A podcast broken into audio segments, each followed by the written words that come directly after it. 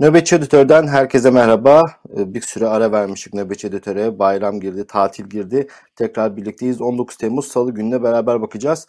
Bu hafta gruplar yok. Ee, Allah'tan e, liderlerin sıkıcı polemiklerini, konuşmalarını konuşmayacağız ama başka sıkıcı e, gündemler var. Bilmemiz gereken, üzerinden geçmemiz gereken. Ee, Avrupa'da sıcaklar e, kavuruyor. Duymuşsunuzdur. Hayatını kaybeden yüzlerce kişi var. Bini aştığı söyleniyor. Özellikle Akdeniz havzasında olan ülkelerde de ciddi orman yangınları var. Ee, Benim bulunduğum Stockholm'de sıcak ama henüz o kadar alarm verecek sıcaklarda ulaşmadı. Perşembe, çarşamba e, daha tehlikeli günler olarak görülüyor. E, Burada sıcaklar hani biz 30-31 bizim için normal sıcaklıktır ama Avrupa'da öyle olmuyor. Hem çok daha kötü hissediliyor hem de e, insanlar da alışmadıkları için çok sağlık açısından tehlikeli e, sinyaller var e, insanlara, herkese, e, birçok insan A- Avrupa'da herkese e, dikkat etmesini tavsiye ediyoruz. Orman yangınları ki ülkemizde de maalesef işte dün Çeşme'yi duymuşsunuzdur. Orman yangınları da alarm veriyor. Orada çalışanlara da kolaylıklar diliyoruz. Gündemlere geçelim. E, malum zat İran'da, e, Erdoğan İranlı Cumhurbaşkanı. Aslanlı süreci var biliyorsunuz. Türkiye, İran ve Rusya'nın üçül bir mekanizması vardı. Kazakistan'da başladığı için Aslanlı süreci adını almıştı. Düzenli olarak bir araya geliyorlar. Rutin bir toplantı. Onunla ilgili Erdoğan İran'da e, Gezi ile alakalı yine bir protokol e, meselesi çok konuşulmaya başlandı. Bir fotoğraf İran dinin lideri Ali Hamenei ziyaretinde verdiği fotoğraf e, şu an sosyal medyada çok konuşuluyor. Ne zaman İran'a gitse kuyruğuna teneke bağlıyorlar ama hiç de akıllanmıyorlar. Ne dışişleri protokol ne Cumhurbaşkanlığı ekipleri yani kendilerini zor durumda bırakacak bir görüntü olmaması ricasında mı bulunamıyorlar? Çok ilginç. Şimdi şu görüntüye bakın. Ve tekrar o fotoğrafı ekrana e, getirebilirsek bu basına kapalı 40 dakika süren bir görüşme.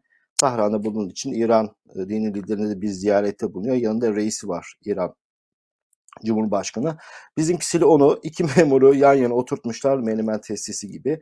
E, o büyük lider e, onlara konuşmalarda, öğütlerde bulunuyor. Böyle bir görüntü. Neticede hani Türkiye'yi temsil ediyorsun. Yanında da öyle İranlı Cumhur yani bu çok alışılık alışılan bir protokol görüntüsü değil. Zaten e, bu protokol işlerinden anlayanlar da e, çok eleştiriyorlar. İşte Cumhurbaşkanı, Türkiye Cumhurbaşkanı protokolde birinci sırada, diğeri İran ikinci sırada yan yana oturtmuşlar. E, bu görüntü olmaz diyorlar ki diğer görüntü fotoğraflarla da kıyaslıyorlar. Ama e, bizimkiler akıllanmıyor. Ne zaman İran'a gitseler hep böyle bir protokol kriziyle e, dönüyorlar. 40 dakika sürmüş görüşme. E, Erdoğan iyi niyetlerini Türkiye'nin e, aktarmış. İranlılar da kendi iyi niyetini aktarmışlar. Suriye'ye sakın girmeyin. Askeri operasyon e, bölgeye fayda sağlamaz. Teröristleri güçlendirir. Bunu da İran Devlet Televizyonu sızdırıyor. Yani dini lider Erdoğan'a tavsiyede bulunmuş Suriye'ye girmeyin diye. Bizimkisi e, Türkiye İran'ın barışçıl nükleer çalışmalarını destekliyor. Her zaman yanında olacağız diye açıklamalar yaparken İranlılar da uyarılarını aktarmışlar. Yani alışık olduğumuz İran manzaraları. Şu an fotoğraf görüntüleri görüyorsunuz. 8 tane anlaşma imzaladılar. E, Bizimkilerin e, ne zaman bir ülkeye gitseler böyle anlaşma yağdırıyorlar resmen. Bu anlaşmalarda da işte TÜBİTAK, KOSGEB e, türü anlaşmalar var. E, TRT ile İran Televizyonu'nun anlaşması. E, bu alanlarda yapılan anlaşmalar çok kritik anlaşmalar yok. E, İran'da zaten e, epey anlaşma yapıldı. Bu bir mekanizma. Arada bir, bir araya geliyor hükümetler. Anlaşma yağdırıyorlar. Türkiye zaten uluslararası siyasetinde yeni bir mekanizma. Ne zaman Afrika ülkelerine gitse, ne zaman başka bir ülkeye gitse oradaki herkesi böyle onlarca anlaşma imzalıyorlar. Bu gezide 8 anlaşma imzalanmış. Erdoğan e, reisi Konya'ya davet etmiş. İslam Teşkilatı üyelerinin bağlı olduğu bir olimpiyat tarzı bir e, İslam ülkelerinin olimpiyat programı varmış. Konya'ya davet etmiş.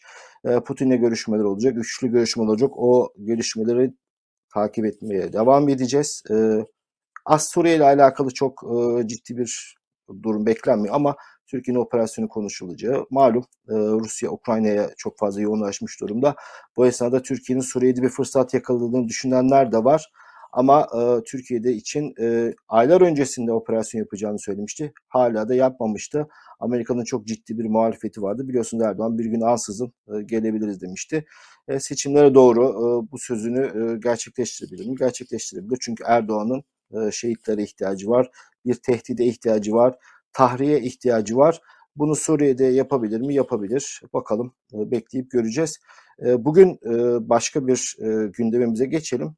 E, Irak'ın kuzeyinde öldürülen bir e, siyasetçiyle alakalı bir ses kaydı ortaya çıktı. Çok ilginç. Mehmet Zeki Çelebi kamuoyunun tanıdığı bir isim değildi. Süleymaniye'de yaşayan Van nüfusuna kayıtlı bir siyasetçi. Mezopotamya İşçi Derneği varmış. Onun başkanıydı. Ee, Mayıs ayında bir suikaste uğradı. Otomos motosikletli iki saldırgan e, kendisine ait bir restoran varmış. Adı Deniz Restoran. 23 sıralarında kendisine saldırdılar ve hayatını kaybetmişti. Çok fazla bizim gündemimizde yer almamıştı ama e, şimdi anlatacağım ses kaydından sonra geri dönüp haberlere baktığımızda Türkiye'nin tehdit ettiği, Türkiye'nin kendisine ajanlık teklif ettiği, yaklaşık 12 yıldır o bölgede diğer insanlar hakkında bilgi paylaşması için çok baskı yaptığı bir kişi olduğu ortaya çıktı. Ee, ölür ölmez e, Mayıs ayında çıkan haberlere baktığımızda yakınları, ailesi ve diğer çalışanlar Türkiye'nin tehdit ettiği bir isimdi. Direkt adres olarak Türkiye'yi göstermişler. Bugün e, sizden ses kaydında e, da bir MİT ajanıyla olduğu iddia edilen kişiyle bir görüşmesi var. Dilerseniz bir kulak verelim.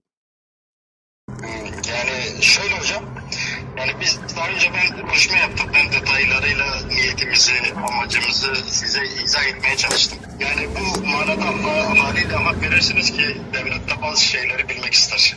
Biz de sizden haliyle orayla ilgili yardım talep ediyoruz. Ya ben geçen gün de e, söyledim size hocam. Dedim ki benim burada bireysel dışında yani kendimle alakalı o konuda size yardımcı olabileceğim bir konu yok. Açık söyledim size. Benimle itibata geçiyor ki diyor ki gel bana sıradan bir tane itirafçı ol ya da sırada gel masum insanlara iftira at kendi paçanı kurtarmak adına. E bu benim ne kimliğime ne kişiliğime yakışan bir şey değil. Ben sonuçta bir Kürdüm, yurtsever bir Kürdüm. Haklarının kardeşinde yalan olan bir Kürdüm. O konuda size yardımcı olabilecek pozisyonum yok yani.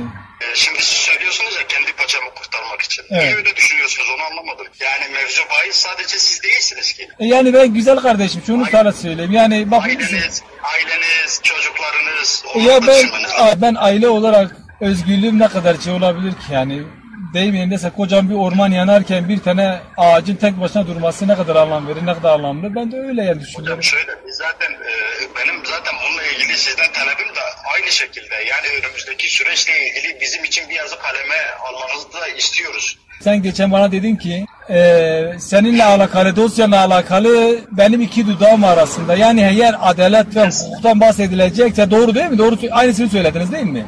Aynen aynen aynısını söyledim. Evet yani yani bir empati yapalım. Vicdani olarak bir empati yapalım.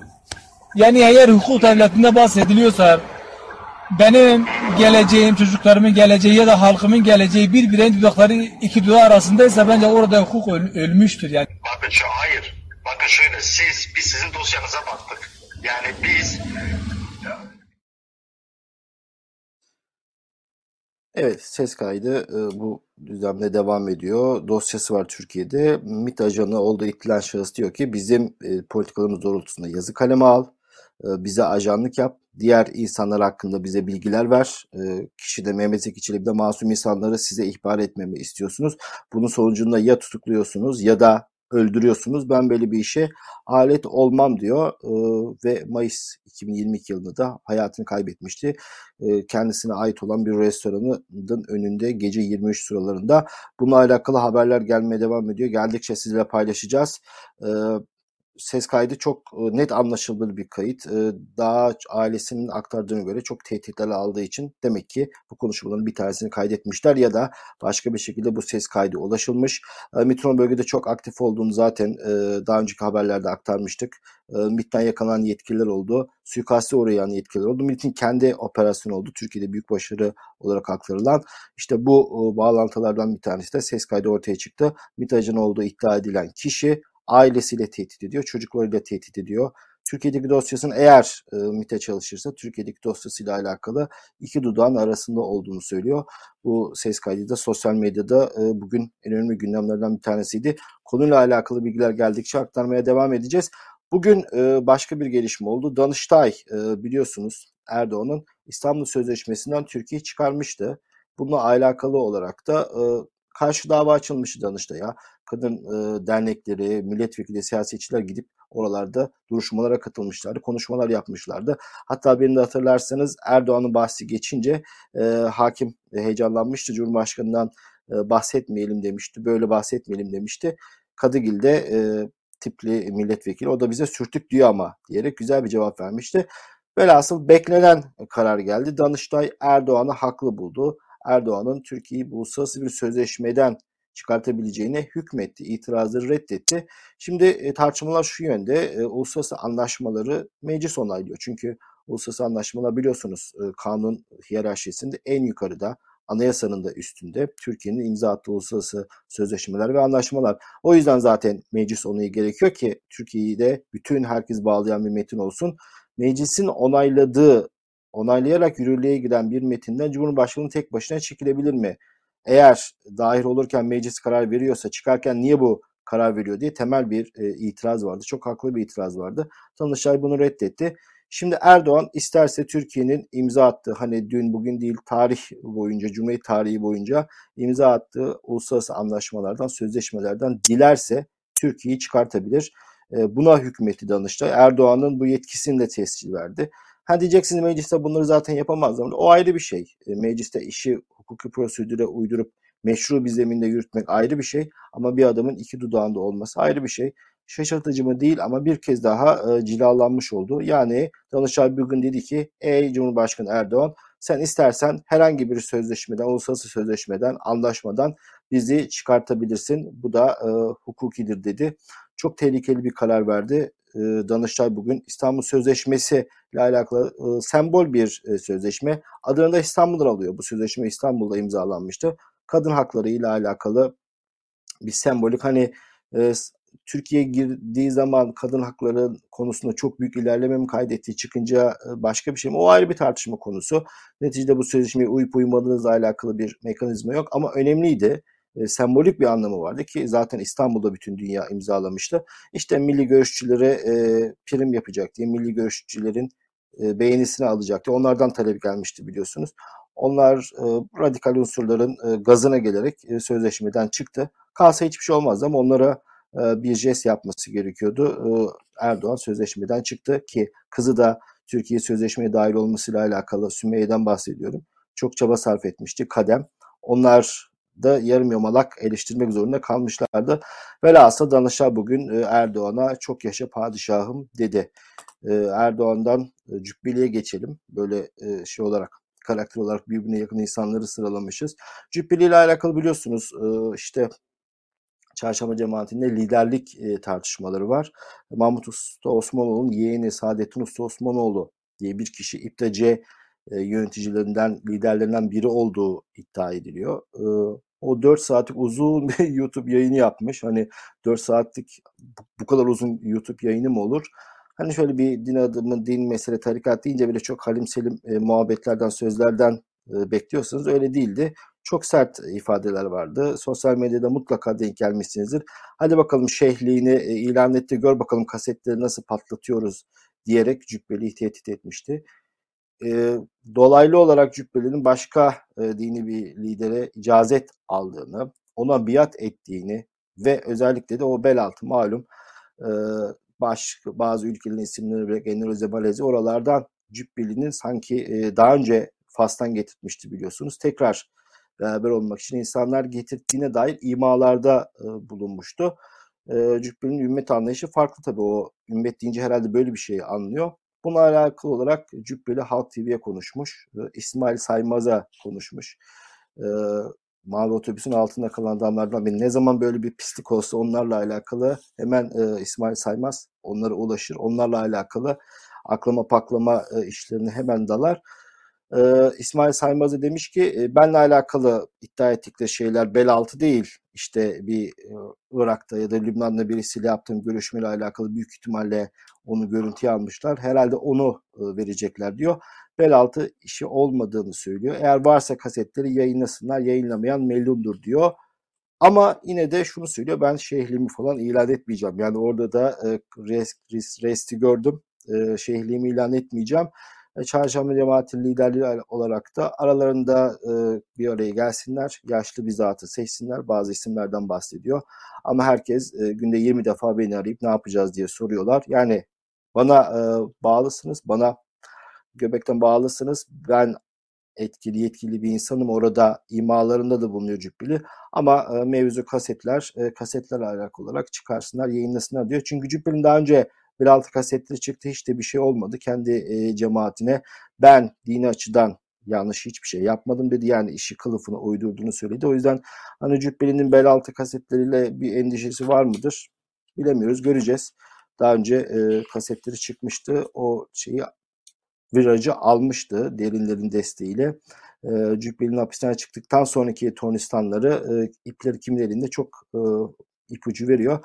Bakalım e, şu an iplerini en son kim almış? Cübbeli'nin e, konuşmalarını, açıklamalarına göre bunu anlarız. Çünkü Cübbeli e, övdükleri var, daha sonra sövdükleri var. Çok farklı e, tornistanlar yapan bir insan. O yüzden kendisini belli eder. İplerin kimin elinde olduğu e, iplerin kimin elinde olduğu derken Amerika'da bir iş adamı var. Ona geçelim. Sabah e, kuşağında Bülent Koca da bahsetmişti. Bu Saygı Öztürk'ün e, yazısı var biliyorsunuz. Sezgin Baran Korkmaz diye bir iş adamı e, biliyorsunuz. Yakın zamanda hayatımıza geldi. SVK diye. İşte Karsan, İnan Kıranç, e, Sedat Peker söyledi. Süleyman Soylu ilişkileri gazetecilere rüşvetleriyle e, gündeme gelmişti. Avusturya'da yakalanmıştı. Türkiye'de talep etmişti. Türkiye alalım bütün e, dosyaları kapatalım hinliyle iadesini talep etmişti. Kendisine kıytırıktan davalı açılmıştı. Biliyorsunuz bütün mal varlığını yurt dışına çıkana kadar e, kendisine izin verilmişti. Çıkardıktan sonra işte malları tedbir dondurma. Daha sonra tekrar izin verdiler. Başka şeyleri boşalttı. Çok danışıklı dövüş bir hukuki süreci var Sezgin Baran Korkmaz'ın. Kendisine bu hukuki jestleri yapanların hepsi de adliyede çok yüksek e, yerlere geldiler. Velhasıl Avusturya'da gözaltına alınmıştı. E, kaderin cilvesi Amerika'da da vukuatları var. İşte bu Kingston kardeşler diye Utah'ta iki tane e, iş adamı var. Bunlar işte Reza Zarrab'ın Çikinovası gibi bir e, akaryakıt teşvik işte biyodizel e, eğer çevre dostu e, yakıtları Amerika'ya sokarsanız galon başı 1 dolar e, doğru hatırlıyorsam bir teşvik alıyorsunuz. Bunlar gemilere işte ayçiçek yağları değişik e, yalanlarla, sahte faturalarla Amerikalıları bayağı bir dolandırmışlar. Yaklaşık 511 511 milyon civarında bir Amerika hazinesini dolandırmışlar. E, adamlar da suçüstü yakalandılar belgelerle e, ve itirafçı oldular. Çünkü Amerikan sisteminde biliyorsunuz eğer işbirliği yaparsanız, savcılarla işbirliği yaparsanız cezanız çok e, büyük bir oranda azalıyor. O yüzden adamlar da bütün her şeyle yakalanmışlar. Belgeler savcılığı yani beklense iş cezayı indirmek e, en makul geldiği için her şeyi itiraf ettiler. Bu paranın yaklaşık 113 milyon dolarının da Türkiye'ye aktarıldığını, işte Sezgin Baran Korkmaz'ın e, liderliğinde aklandığı, daha sonra tekrar Amerika'ya geri iade edildiği e, iddiası var. E, Sezgin Baran Korkmaz 2021'e kadar çok rahattı bu Amerika ile ilgili olarak. Kendisinin tanık olduğunu iddia ediyordu. Ama 2021'de tanıklıktan sanıklığa geçti. İşte o Erdoğan'ın her yerden kaldırmaya çalıştığı fotoğraflar eğer bu fotoğraf serisinin devamında o Kingston kardeşler de var bu aynı seride. İşte şu an geldi Kingston kardeşler ve onların Türkiye temsilcisi bu Türkiye'de yaklaşık 111-133 milyon dolarlık bir e, paradan bahsediliyor. Bu işin sadece Utah'la ilgili kısmı yoksa Sezgin Baran Korkmaz'la alakalı Türkiye'de birçok yolsuzluk var. Zaten kendisi de ticarete insanları kandırarak e, dolandırarak başladığını söylemişti. Velhasıl şimdi Sezgin Baran Korkmaz'a gel bakalım bu para nerede diyecekler ve Sezgin Baran Korkmaz bu parayla neler yaptığını anlatabilir. Ee, bazıların dediği gibi e, çok büyük ifşaatlar bekleyenler var. Ben o konuda biraz temkinliyim. Çünkü dava kapsamı böyle değil. Türkiye'de kimine verdin değil. Bu parayla nasıl yaptın? Amerika'yı nasıl soktun? Yani bazılarının düşündüğü gibi her şeyi anlatmayabilir. Ama kendisini kurtarmak için eğer Amerikalılarla savcılıkla yaptığı işbirliği çerçevesinde çok şey de anlatabilir. Özellikle gazetecilere verdiği rüşvetle alakalı da çok e, spekülasyonlar var. Bu e, SBK'nın sponsor olduğu belgeseller var. O belgeseller Nedim Şener gibi, Bamya Uçuk gibi insanların figüranlıkları vardı. Onunla alakalı da e, büyük iddialar var. Bazıları şunu söylüyor. Reza Zarrab yakalandığında da benzer e, şeyler dile getirilmişti. Çok bilecek çıkmadı deniliyor. Reza Zarrab mahkemede her şeyi itiraf etti. Yani 17-25 ile alakalı bütün Türkiye'de reddetti. Hani o bayrağın önüne yerleştirip bunu konuşturdular ya.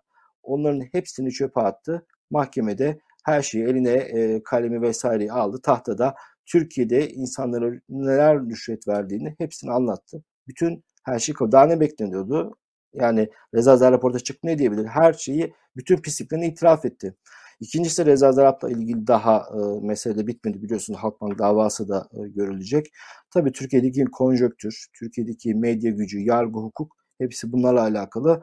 Bu saltanat devrildiğinde neler neler olacak onu göreceğiz. Ha, Reza Zarrab derken de Adem Rıza Arslan ve diğer gazeteci arkadaşlarımızı da anmamız lazım. Onlar sayesinde bunları biliyoruz ki e, işte Cüneyt Özdemir gibi elemanlar da oraya gidip e, haberler, sözde haberler yaptı. Hiçbir şey anlatmadan dönmüşlerdi. Bir de bunlara utanmadan Türkiye'de ödül verdiler biliyorsunuz. Türkiye Gazeteciler Cemiyeti.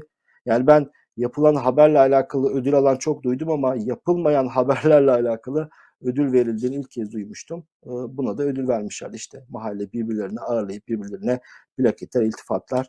Bu mavi otobüsün altında kim kaldıysa, bunun altında kim ezildiyse bilin ki defosu dolu insanlar bunlar diyelim.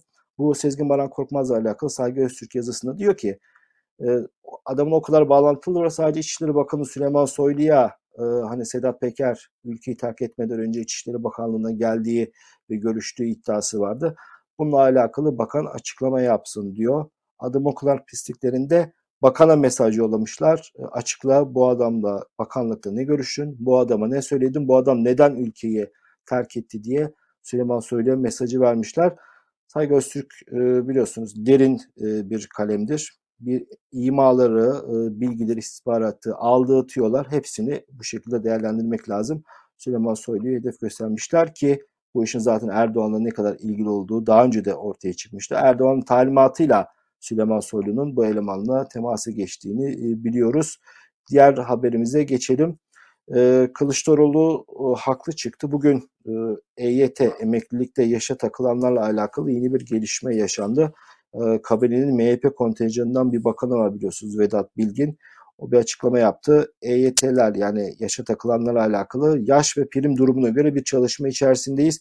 Ocak ayında yetiştirmeye çalışıyoruz. Meclise sunacağız dedi. Bu bize ne hatırlattı? Dün biliyorsunuz e, öğrenci krediyle alakalı bir sözde müjde vermişlerdi.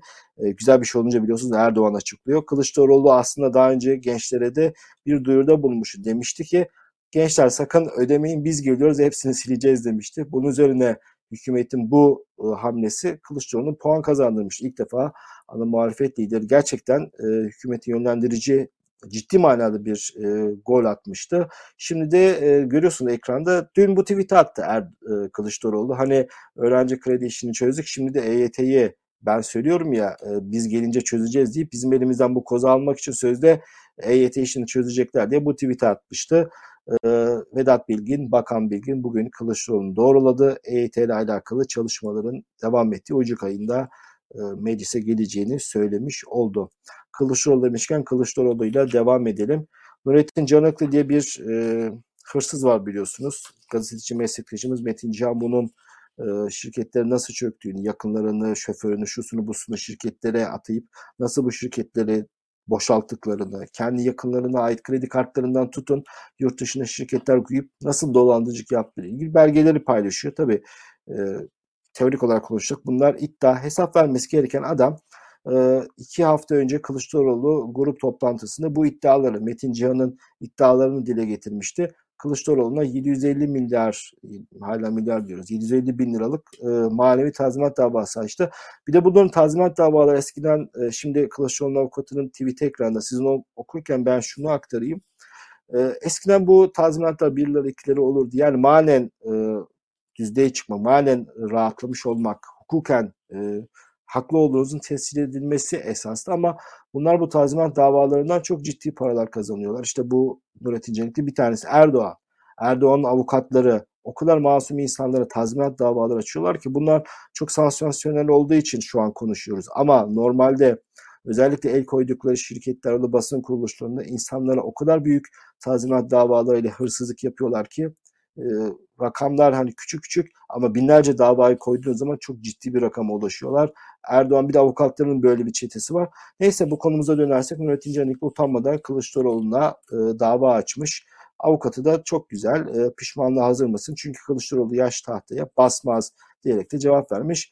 E, iktidar değişmediği sürece bunlarla alakalı hiçbir şey olmaz. Daha önce ses kaydıyla alakalı olarak da yine Cilal Çelik e, avukatlığını yaptığı davada sıfırlama tablesinin gerçek olduğu ortaya çıkmıştı. Man adalarının gerçek olduğu ortaya çıkmıştı. Yaprak kımıldamadığı gibi burada da bir şey olmaz. Zaten Canek de bunu bildiği için e, Erdoğan mahkemelerine başvuruyor. Ama gelişme gelişmedir. Tarihe not düşme. Yarın öbür gün e, bu suçların araştırılması, bu hırsızlıkların peşine düşülmesi adına önemli. E, bu kadar hırsızlığın olduğu bir yerde tabii ki ekonomide düzelmeyecek. Bugün e, dolar 2022 rekorunu kırdı. 17.57'yi gördü.